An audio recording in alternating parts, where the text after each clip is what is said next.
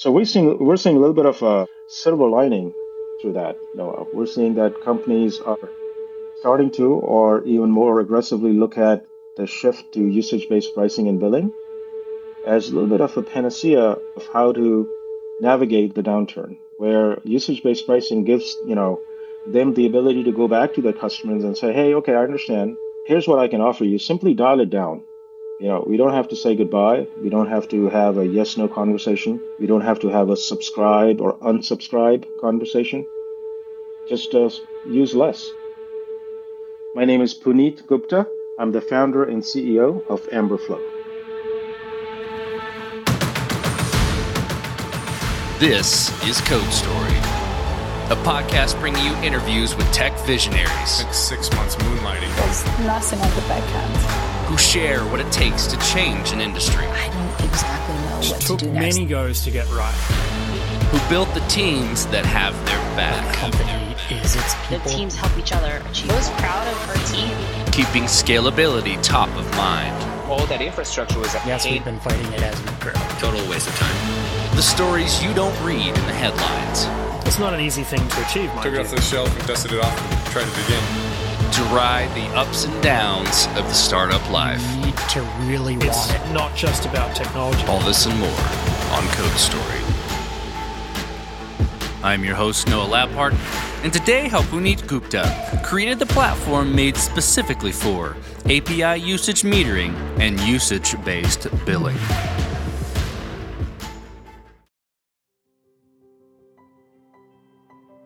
For Puneet Gupta, his professional work and personal hobbies collide. He's been enamored with tech since his early days and finds coding to be quite therapeutic. He spent many years launching prominent cloud solutions and has a track record for success there. But outside of tech, he's a family man with two boys living in the Bay Area with his extended family, too. He's into motorcycles and is falling in love with reading again. The story of Puneet's current venture goes back over 10 years when he found himself in the middle of the dawn of cloud computing at AWS. During that time, he was introduced to SaaS models and how these models can grow exponentially. Fast forward to three years ago, and through observing industry progression, he decided to create a solution to aid in usage based pricing models. This is the creation story of Amberflo. Amberflo, we enable businesses to track and charge on usage. So what's happening is, you know, more and more companies are shifting towards what's being called a usage-based business model or usage-based pricing or consumptive pricing. And we provide the underlying technology platform for companies to be able to do that effectively, accurately, and delight their customers with usage-based pricing and billing. So we provide what we call a cloud metering and usage-based pricing and billing platform to uh, fast-track companies into the modern usage-based business model. The story actually goes back to more than 10 years. The idea first came when I got, you know, found myself right smack in the middle of the dawn of cloud computing. So I'm one of those lucky ones. I got pulled into Amazon, Amazon Web Services back in 2011. You know, very early days for uh, cloud computing for AWS in general. So my team launched Amazon CloudSearch and Amazon Elasticsearch. Through that, you know, I first got introduced to this new model of um, selling software and services on the backs of a usage-based business model. As a GM, you also have visibility and you run the P&L for your services and uh, for your business. So I got to see both sides of it, you know, the underlying sort of the technology building blocks of what it takes to build and launch products and services. And then also on the front end side, what a business model that is backed by usage based, how it drives just organic adoption, lowers the friction for user adoption and just really drives you know exponential growth. So that those were some of the observations that i had from my time at aws been around the industry like you know even before i came to aws i've been working for 15 years so I'd, I'd seen other places i've been to other companies and i could immediately sort of contrast. And so this kind of stuck with me that this is the better model. This is the more mature this is the more customer friendly model.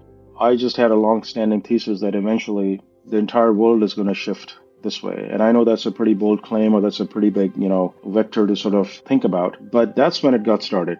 you know, just kind of seeing the progression from, let's say, 2011 onwards, now, you know, more than 10 years out, I could see that gradually things were going in that direction, not just, you know, AWS and other cloud providers, but sort of the next generation of companies who had started were also leaning on this model, or the ones who had actually started from the ground up on this model were really experiencing some phenomenal success. And there was data coming out that they were, at least in part, attributing that to this new business model. About three years back, decided to drop everything and start Amberflo. Let's dive into the MVP then. So tell me about that first product you built. How long did it take you to build, and what sort of tools did you use to bring it to life? You know, our story was and is slightly different. You know, the opportunity that I saw, and then, you know, the folks who came along with me to start the company, was that there is a fundamental shift. There's a, the ground is sort of shifting from underneath us. And what I refer to that is, thus far, the primary business model or the dominant business model is the subscription model. And business model don't don't change very often, if at all, ever. Our view is that this is really for the first time where the technology industry, software industry in particular, is experiencing a business model change. So, if that is the case, then the opportunity is just profound. It's huge because if that shift is the shift that's going to happen, it's going to ripple through just about every functional area inside a business. So when we look at it from that lens, that is where we saw the opportunity that there's a there's an opportunity to essentially consolidate some aspects of this change so it's not just a single slice that we are taking and we are rushing to market to sort of go and attack that, but it's really foundational. What that means is really taking a platform approach and building the platform out and then situating a series of applications on top of our own platform. And then the question is, okay, so how do you kind of go down that path? Because that's a, that is inevitably a heavy lift. And within that, how do you prioritize? So we kind of had to go through all of that but we ended up building essentially two products. And I know this is sort of counter to the conventional startup thinking, but in our world, because of that long term view, we had to actually do quite a bit of build out before we were ready for sort of this canonical MVP and go present it in front of customers. That's actually an interesting transition into my next question. So, with any MVP or, or two, you have to make certain decisions and trade offs about how you build that, what you need to build first versus taking on technical debt and things like that. So tell me about some of those decisions you had to make and how you coped with those decisions. Surprisingly, it, it wasn't that big of contentious issue, so to speak. While I say, okay, it's sort of two products, but that's just really sort of in the parlance to kind of express that we our playbook was slightly deviated from the traditional startup MVP ultimately, of course, it's a single product. You know, it's it's a single platform. Let's put it that way. But within that, yes, we have to prioritize what do we do first, what do we do second, and so forth. So we knew we had to first build the foundation. And if we are to enable our customers to be successful and make this shift to usage based pricing and billing, we knew that we first have to build a platform layer called metering we have to basically build a cloud metering service. We can say, okay, that was our first product. In fact, for the first 10 months, we did nothing but build out the cloud metering service, the building blocks, the foundation on which usage based pricing business models are going to be built. Right? So we were clear, and this is a little bit of a heavy lift, so it takes a while. And this is with the fact that the team already had pretty good idea about the design principles and how to actually build a metering service, make some of those design decisions that will come true when you are at scale. So we've had, you know, experience and advantage of seeing that before. So that's sort of how we got underway. We knew that this was really the starting point. There was no other way to kind of get this right, albeit it would take a lot longer than what it might take a traditional startup. So that was our starting point. It took us almost about 10 months to just really heads down, build the foundational, the building blocks. Then we started layering, as we said, okay, the second MVP, the actual application that the customers are going to engage with to build their customer facing pricing plans. We call that the pricing and billing application that sits on top of the metering platform. So it took us close to two years to actually build this entire set and get to that MVP stage collectively that we can now expose it to our alpha beta customers and then chart the way forward. You're two years down the road, you've got the MVP, you're getting some traction from those alpha betas. How did you progress the product from there and mature it? And I think to wrap that question in a box a little bit, what I'm looking for is how you built your roadmap and how you went about deciding, okay, this is the next most important thing to build or to address with Amberflo. First, okay, so our gestation period was definitely you know a lot longer because it's a heavy lift, and it took us a better part of two years, actually even a little bit more than two years. Now that we got you know those basic building blocks, and then we started to engage with a series of alpha beta customers. Now within that customer pool, there are some candidates who surfaced as quote unquote design partners. Now, I say that with a little bit of caveat design partners, not in the sense of we don't know what we're going to do, or let's have a conversation to see where the pain is, and then we'll go back and build this thing from the ground up. Now, we're about, you know, 70, 80% there, right? And the design partners are engaging with us in what are some of the initial use cases or pain points, or, you know, where their customer base is and how do they like to see their pricing plans drafted out, build out, and how they envision their customers engaging with it, and where do they see these integration points so that's where we had a series of design partners that then shape our further roadmap after the fact that you know we had built about 70 80% of it. And that was key. Despite the fact that you know i claim we've come from a place where uh, we've seen it we've built and experienced these technology artifacts it's always uh, brand new right? You you cannot just take some experience from the past and just kind of replicate you always have to kind of figure out where to turn, where to turn left, where to turn right. So that's the stage where we engage with design partners and then move forward with them, and they help shape sort of the immediate roadmap right after that. Let's switch to team then. So, how did you go about building your team, and what did you look for in those people to indicate that they were the winning horses to join you? We did have a core group of folks who came together with knowledge and passion for what we wanted to do. So that actually got us started and got us off the ground. And when I say got us started off the ground, where you know there was a ready pool there, where you know we just got down working and uh, started building out. And this pool of four was enough for us to you know do both, set sort of the uh, the technology foundational building blocks, the primitives, but also start to shape our culture and what we would be looking for in the next set of team members that who would come and join us. And when I say culture, obviously, you know, that's a loaded term, but not just how we operate, what is our vision and ways and how we want to build and scale the company, but also who we are looking for in that person, what is sort of their DNA, those attributes. So that gave us that foundation. And with that foundation in place, we went and looking for additional members, and we had a fairly well defined lens and filter to sort of take them through and vet potential candidates if they'd be a good fit for us. So that's how we started to scale initially. You cannot go very fast with that in place. So we were aware of that and we were conscious of the fact that we'll just, you know, we'll do the hard work.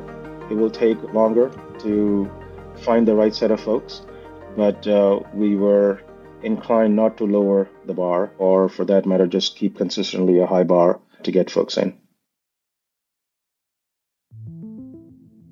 Let's flip to scalability then. Given, you know, the product that you've built, this will be super interesting, and, and how long the MVP took as well. This will be super interesting. Did you build this to scale efficiently from day one, or have you been fighting this, or are you fighting this as you grow in any sort of capacity? We certainly built it for scale from day one, and I'll tell you why. In our case, that was the only thing we could do. So I talked a lot about the platform approach to solving this problem for our customers. You first have to fundamentally build out a platform of metering, a metering platform. The moment you say platform, you know, we, we come from a school of thought where platform and scale are pretty much synonymous. You cannot have one without the other. So be very clear what is it that you're building? And if you're building a platform, then scale has to be part of it. In this posture, it's very hard to go back and revisit some of these design choices. Right? So even though you're a startup, you're nimble, you can turn around and you know do things quickly. But nonetheless, technology is such a thing, software in particular, that once some of these design decisions have been made, no matter whether you're a startup or large or mid-sized company, it's very hard to go back and revisit some of those design principles. So for us, it was important that we achieved scale, we built something for scale from the ground up. So much so that the internal narrative for us building the metering service was that we're building the metering service for the world. What I mean by that is our vision is to dominate the world where anybody who thinks or feels the need for a metering service, they should land on Amberflo. Uh, and that was sort of the big goal in mind that, you know, let's build out for that. We could take that on, uh, like I said, partly because we've, we've spent some time at some large cloud providers where we have seen things at massive scale. So we essentially built it for scale and it's now starting to show and it's starting to separate us from the crowd in terms of the customers that we're engaging with and what we are already transacting in terms of traffic. So, as you step out on the balcony and you look across all that you have built, what are you most proud of? Team, hands down. First is, of course, just the team that got started and what you and I just talked about. I think it's one of those things that certainly is easier said than done. It's almost like a cliche. Everybody says this, you know, just like everybody says they're customer obsessed. But it's hard because you have to make some uh, some tough calls. Uh, you also may have things that may slip through the cracks, and you have to quickly quickly fix that. That takes effort. That takes a strong will to get that right. And it's not something that it's you know one and done. You have to continuously be working at it. So that is something we are spectacularly proud of. Our engineering team, you know, just solid product engineering, and we're seeing ripple effects of that into now other functional areas that we're now starting to staff up. Um, so that is something just super proud of. Let's flip the script a little bit. So tell me about a mistake you made and how you and your team responded to it. It wouldn't be a startup if we hadn't made mistakes. Look, you know, despite the fact we just talked a lot about, you know, team culture, you know, things slip through the cracks. So we've made mistakes there. I probably would say we're the first companies to to get started to tackle this problem, right? Of, of the industry shifting to usage-based pricing and billing, and we got underway. In fact, you know, the company was formed in 2020, but you know, we've been at it since even a year before that. I have been. When we were in this build-out mode, you know, for these uh, two years, one of the things now when I look back, I think we could have done a little bit of more outreach and kind of build a little bit more of a groundswell because I mentioned you know for us it was a long gestation incubation period of two years, but we were essentially just silent. We you know we were just all heads down building. So I would advise, or you know, just one of the things I just kind of say back to myself, you know, those two years were sort of pivotal time. While yes, we were all heads down building it, we could have done some more reach out and kind of build a little bit of a groundswell or some kind of a waiting list, if you would. Would that's something I look back and I might have do might you know do something different next time around. Okay, so what does the future look like for Amberflo, the product, and for your team? Future's looking good. We all seen, you know, there's a downturn. Companies are doing layoffs, downsizing, whatever you have. You know, unfortunately, the first things that that happens anytime there's a downturn that's looming, unfortunately, employees are the easiest to cut for cost savings. So that's what we're seeing right now, right? Companies after companies kind of doing their layoffs. But inevitably, it's also rippling into budgets being tightened up, right? Or budgets being cut. The ripple effect of that is that if you are a company selling into, you know, your customers, their budgets are tightening, and if you are in a competitive landscape and you are not the top leader in that, then you are experiencing longer sales cycle or your customers are coming back to you and saying, hey, we just don't have a budget to continue this relationship. So we're seeing we're seeing a little bit of a silver lining through that, Noah. We're seeing that companies are starting to, or even more aggressively, look at the shift to usage-based pricing and billing as a little bit of a panacea of how to navigate the downturn, where usage-based pricing gives you know them the ability to go back to their customers and say, hey, okay, I understand. Here's what I can offer you. Simply dial it down. You know, we don't have to say goodbye. We don't have to have a yes no conversation. We don't have to have a subscribe or unsubscribe conversation. Just uh, use less. And I'll give you a plan. I'll give you a pricing plan and a contract that is aligned with that. And let's ride this downturn together. And things when st- uh, things start to look up again, dial it back up again.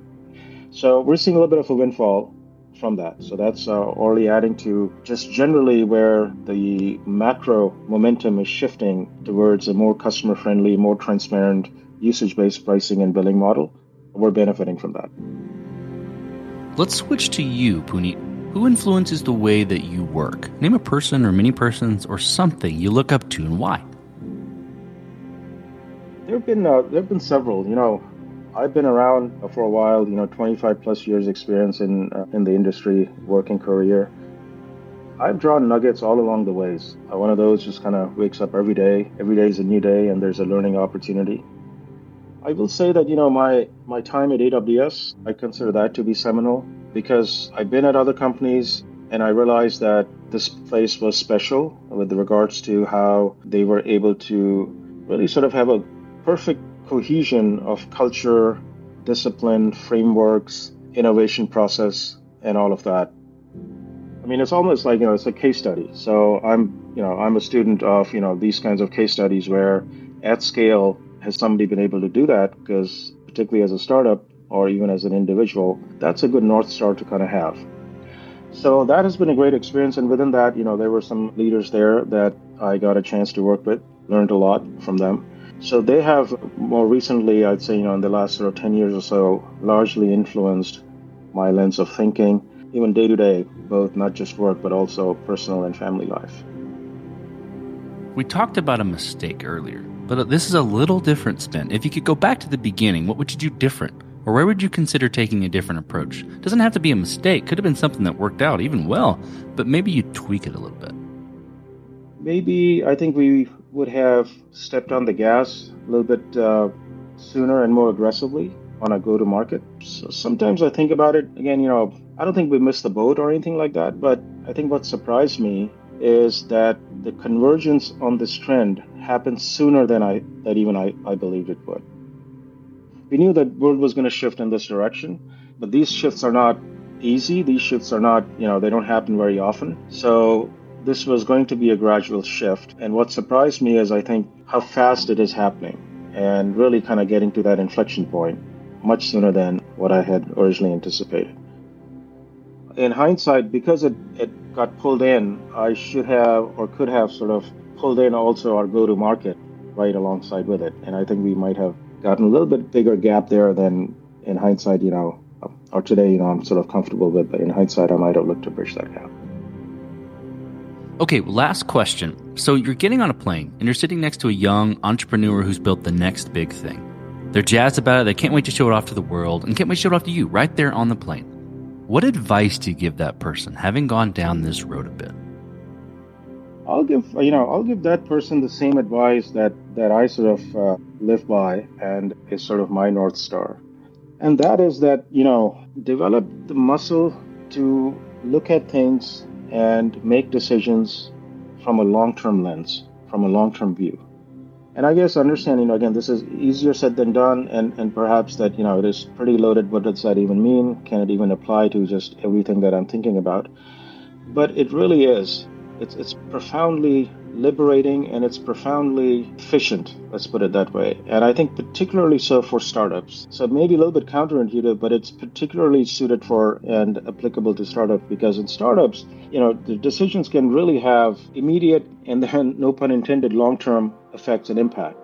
How you make those decisions in that moment of time is really important because you're just getting started and this will potentially live with you for the rest of your life or certainly can will shape the trajectory of your startup. So just taking a step back, whether it's, you know, anything related to product, vision, customer, employee, take a step back and just kind of look at it, you know, from a long-term lens what does the world look like? What does the company look like in two years, four years, five years? What are we setting out to do? Work your way backwards from there and then assess that situation from that lens. And believe me, the level of clarity that it will bring to you, uh, you know, it's amazing. That's fantastic advice. Well, Puneet, thank you for being on the show today and telling the creation story of Amberflo. My pleasure, Noah. Thanks for having me. Appreciate it.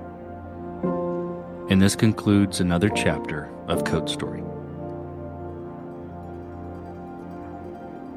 Code Story is hosted and produced by Noah Labhart. Be sure to subscribe on Apple Podcasts, Spotify, or the podcasting app of your choice. And when you get a chance, leave us a review. Both things help us out tremendously. And thanks again for listening.